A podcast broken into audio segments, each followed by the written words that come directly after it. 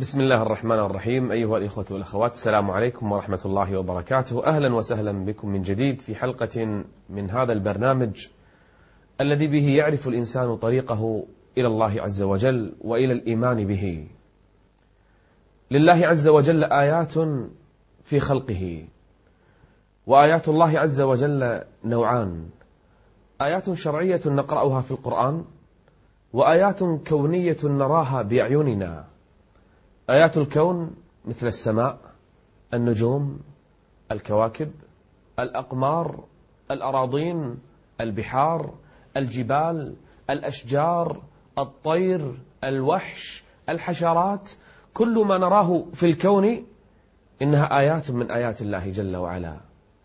وفي الأرض آيات للموقنين. وهناك آيات في الإنسان نفسه داخل نفسك. في عينيك في لسانك في شفتيك في أذنيك في شعرك ورأسك في جلدك في يديك في رجليك وفي الأرض آيات.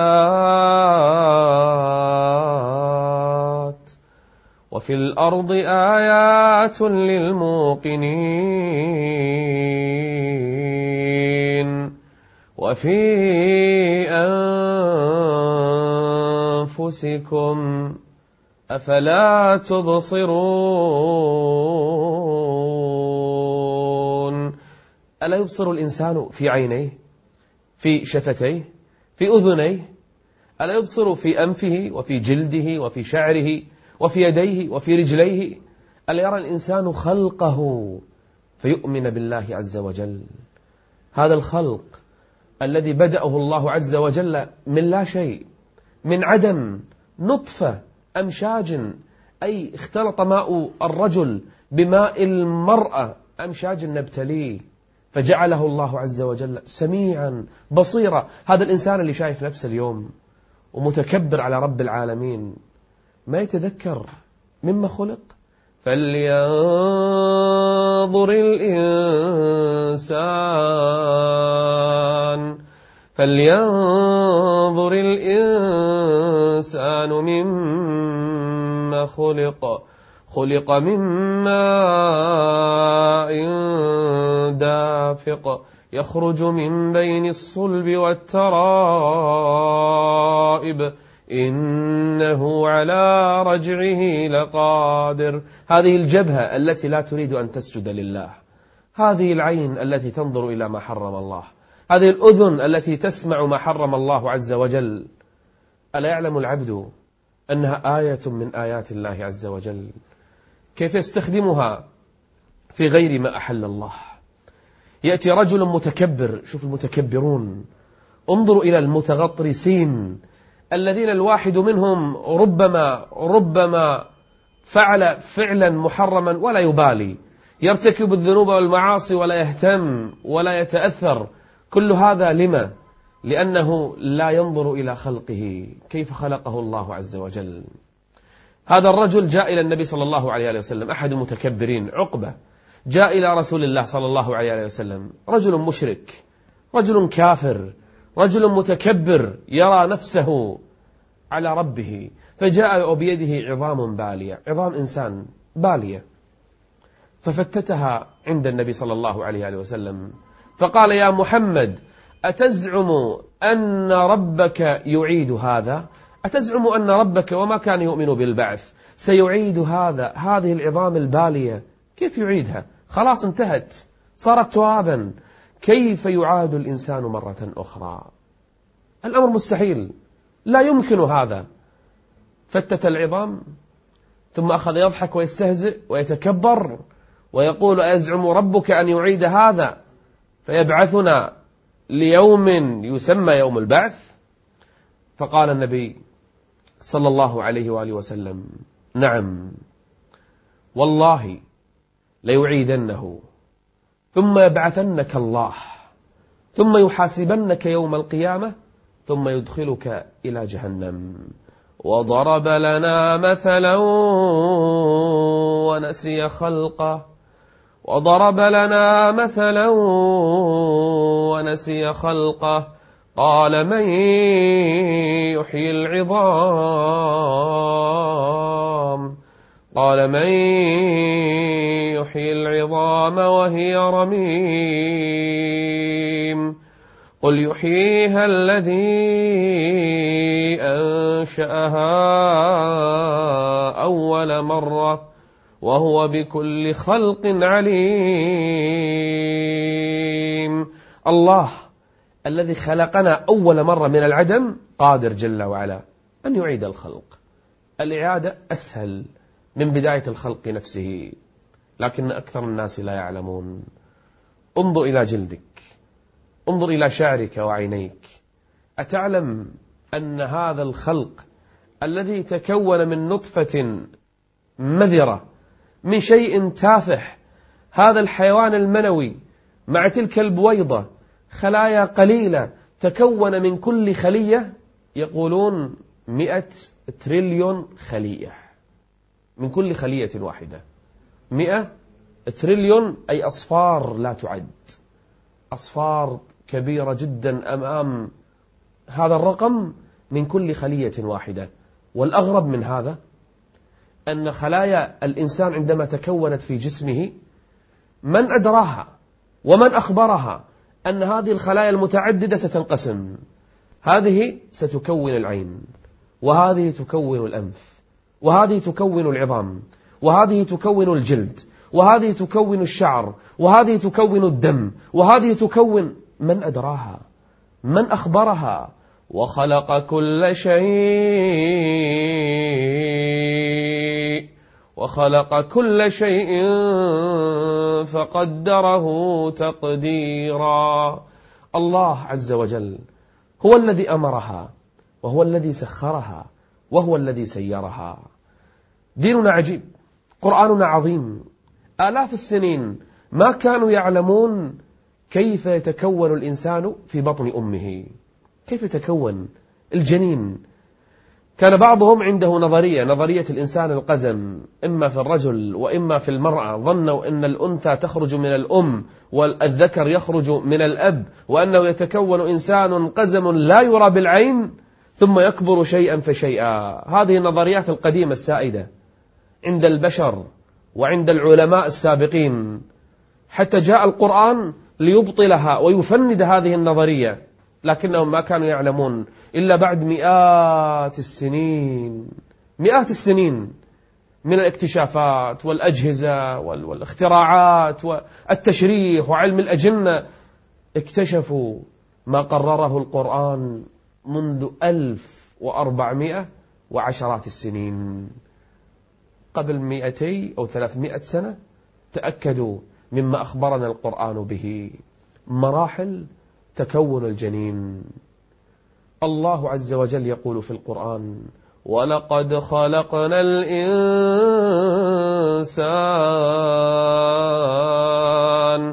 ولقد خلقنا الإنسان من سلالة من طين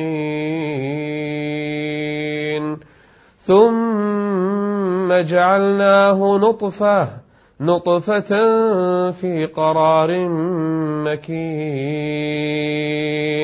ثم خلقنا النطفة علقة فخلقنا العلقة مضغة فخلقنا المضغة عظاما فكسونا العظام لحما. ثم أنشأناه خلقا آخر فتبارك الله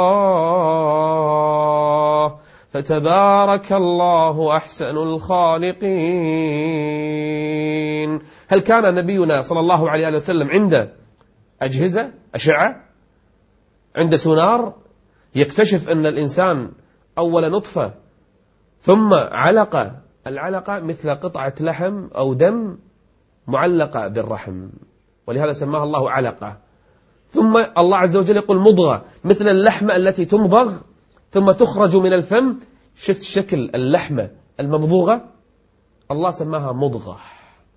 من أخبر محمدا صلى الله عليه وسلم بهذا؟ وما أدراه. مئات آلاف السنين كانوا يظنون أن اللحم يتكون ثم ينشأ داخله العظم. من أخبر محمدا أن العظم يتكون قبل اللحم. فكسونا العظام. فكسونا العظام لحما. ثم أنشأناه خلقا آخر. فتبارك الله. فتبارك الله أحسن الخالقين. بل جاء في حديث ابن مسعود أن الإنسان يجمع خلقه في بطن أمه أربعين يوما نطفة. ثم يكون علقة مثل ذلك. ثم يكون مضغة مثل ذلك. أربعين أربعين أربعين. ثم يرسل إليه الملك. فينفخ فيه الروح. ويؤمر بأربع كلمات. بكتب رزقه وأجله وعمله. وشقي أو سعيد. انظروا إلى الترتيب. انظروا إلى الدقة. انظروا إلى الإحكام. الواحد والله لم ينظر إلى خلقه. ما يستطيع إلا أن يقول تبارك الله. أحسن الخالقين. أسألك سؤال. الرأس فيه شعر أليس كذلك؟ رأس الإنسان فيه شعر. وجهه. وأعلى رأسه فيه شعر. طيب شعر رأسك لو تركته يطول أليس كذلك؟ يطول يطول حتى تقصه. طيب أليس تحت شعر الرأس هناك شعر؟ شعر يسمى الرموش. طيب هذه إذا طالت لما لا تستمر في الطول؟ لما لا تتواصل؟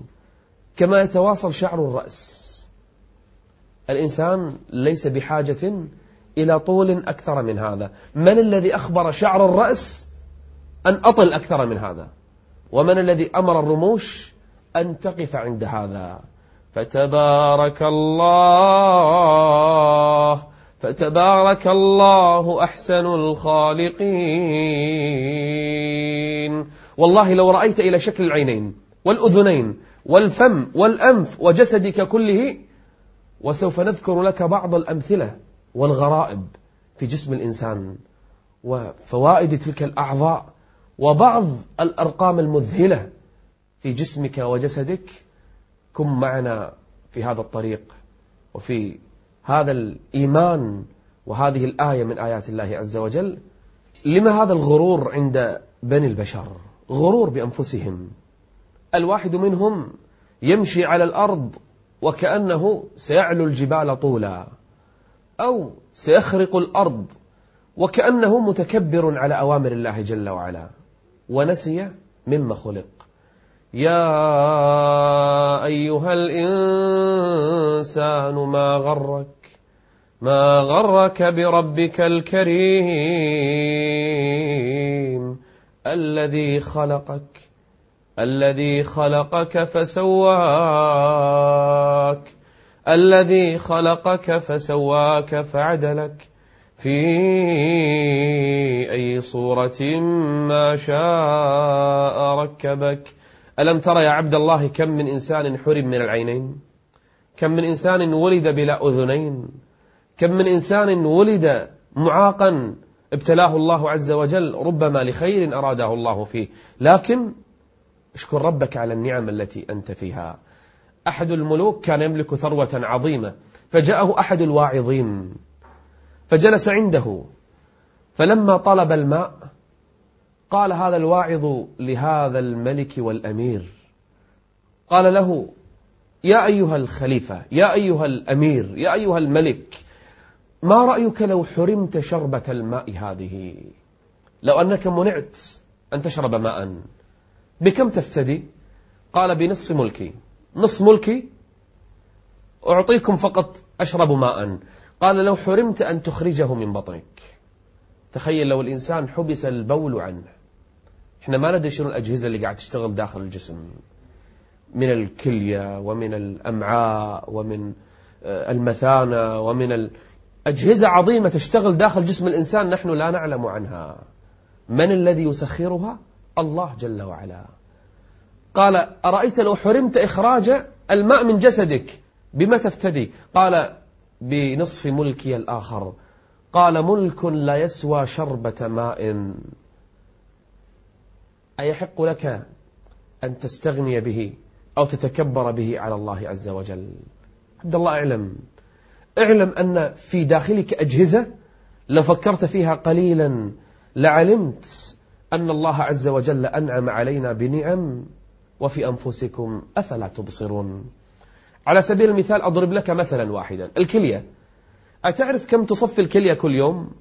تصفي في جسد الإنسان 1800 لتر يومي.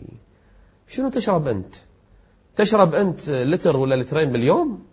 هذه الكلية تصفي 1800 لتر يوميا. شوف الإنسان اللي تفشل كليته. ومن نعم الله أنه ما جعل لك كلية واحدة. احتياط الثانية. لو واحدة راحت تبقى الثانية المصفي الآخر حتى يعيش الإنسان. لكن تخيل لو فشل للإنسان كليته. أنت هل رأيت يوم من الأيام الجهاز الذي يجعل بديلا عن الكلية؟ شفت إيش كبرة؟ شفت الإزعاج اللي فيه؟ هل رأيت تكلفته؟ هل علمت داخله إيش يفعل وكيف تدخل الدم يخرج من جسم الإنسان يدخل داخل الجهاز ويخرج؟ ما أظنك رأيته ولو رأيته لشكرت نعمة هذه الكلية الصغيرة التي في جسمك. أخي الحبيب كل يوم أو يوم ترك يذهب بعض الذين فشلت كلاهم إلى المستشفى. فيجلس بعذابه ساعات طويلة. بعذاب فقط ليؤدي هذا الجهاز يمكن ما يوصل 10% من كفاءة أو 5% من كفاءة الكلية العادية. ولا شيء. هذا الجهاز العظيم اللي اخترعه البشر ليؤدي ترى جزء يسير من عمل الكلية مو كل أجزاء عمل الكلية. الكلية هذه يا أخي الحبيب هذه الصغيرة اللي إحنا نحتقرها هذا الجزء البسيط في جسم الإنسان أجهزة كبيرة جدا ما تؤدي دورها. ويمكن بعض الذين تغسل كلاهم من ملله من هذه الحياة بعضهم يمل. يتمنى لو أن قبض إلا إذا صبره الله عز وجل. وإحنا ما نستشعر داخلنا هذه الكلية أو ذلك الكبد أو هذه المعدة أو ذلك القلب. خلينا نشوف هذا التقرير. عن عمل الكلية وكيف إذا حرم الإنسان منها؟ وأنت تنظر وأنت ترى تذكر نعمة الله عز وجل التي أعطاك إياها وفي أنفسكم أفلا تبصرون؟ هل رأى بعضكم جهاز التنفس الصناعي؟ هل رأى بعضكم تلك الأجهزة الدقيقة الكثيرة وال... اللي حول السرير لرجل أو امرأة ما تشتغل عند الرئة؟ أظن بعضكم يقول للإنسان أنه مات. لو فقد عضوا من أعضائه. أما الكبد فإنه لا عوض له في جسم الإنسان. ولو فقد الإنسان كبده فإنه يفارق الحياة. أخي الكريم هذه نعم من نعم الله عز وجل. وفي أنفسكم أفلا تبصرون؟ أضرب لك مثلا آخر. شوف الرأس. الرأس تخرج منه سوائل. أليس كذلك؟ سوائل تخرج من الرأس. من جهة الأذن في سائل وفي العين سائل وفي الفم سائل. طيب هل فكرت يوما لما الأذن السائل الذي يخرج منه مر؟ أما العين فالسائل الذي يخرج منها مالح. أما الفم فالسائل الذي يخرج منه عذب. ليش هني مر وهني مالح وهني عذب؟ وكل يخرج بالرأس واحدة. طيب لما؟ قال العلماء أن المر يقتل أي حشرة تتسلل أو ميكروب يتسلل إلى داخل الأذن لأن الإنسان ينام وأذنه مفتوحة. فإذا حاول أي حشرة أو ميكروب أو أي شيء يتسلل إلى داخل الأذن فإن السائل المر يقتله. طيب العين لأن شحمة العين تفسد ولهذا تحتاج أن تترطب فوريا. وبأي ماء؟ ماء مالح ولا يحفظها إلا هذا الماء. أما الفم حتى تستسيغ وتتلذذ بأنواع الطعام فإنه لا بد أن لا يكون لا مالحا ولا مرا لتشعر بأنواع الطعام. من الذي أمر هذا السائل أن يكون مرا وهذا أن يكون مالحا وهذا أن يكون عذبا؟ فلينظر الإنسان مما خلق. ينظر الإنسان إلى خلقه. لقد خلقنا الإنسان في أحسن تقويم. أحسن خلق خلقه الله عز وجل للبشر. ومع هذا الناس اليوم ما يقدرون نعمة الله عز وجل. شوف الذي يقطع أذنه. شوف الذي يخرق جسمه. انظر إلى الذي يشم هذا الجلد الجميل الذي أعطاه الله عز وجل إياه. انظر إلى الذي يثقب جسده جسده من رأسه إلى رجله ويقطع جسمه ويلعب في جسده. هل هذا يعرف نعمة الله عز وجل عليه في هذا الجسم؟ ولهذا إبليس لما رأى آدم خلق في أحسن صورة حسده وتكبر عليه وأصابه الضجر فتحدى ربه وقال ولآمرنهم يعني بني آدم فليغيرن خلق الله وفعل الكثيرون هذا فغيروا خلق الله. الله الذي خلق الإنسان في أحسن تقويم. والله لو رأيت إلى عضلة القلب كم تضخ في اليوم والليلة. والرئة كم تسحب من هواء وتخرج من هواء في اليوم والليلة. والكبد كم يفرز من أنزيمات إلى الجسم كله وبأقدار متوازنة ومقدرة. لا يزيد ولا ينقص منها شيء واحد في اليوم والليلة. ولو رأى الإنسان عظم خلق الله عز وجل في الأوردة والشرايين وكيف تتبادل بين الأكسجين وثاني أكسيد الكربون وكيف يقدر جسم الإنسان من الداخل ويسير بنظام محكم لعلم أن الله عز وجل هو الخالق. والله عز وجل وحده هو المستحق للعبادة. وفي الأرض آيات للموقنين وفي أنفسكم أفلا تبصرون. نلقاكم إن شاء الله في حلقة مقبلة. استودعكم الله. والسلام عليكم ورحمة الله وبركاته.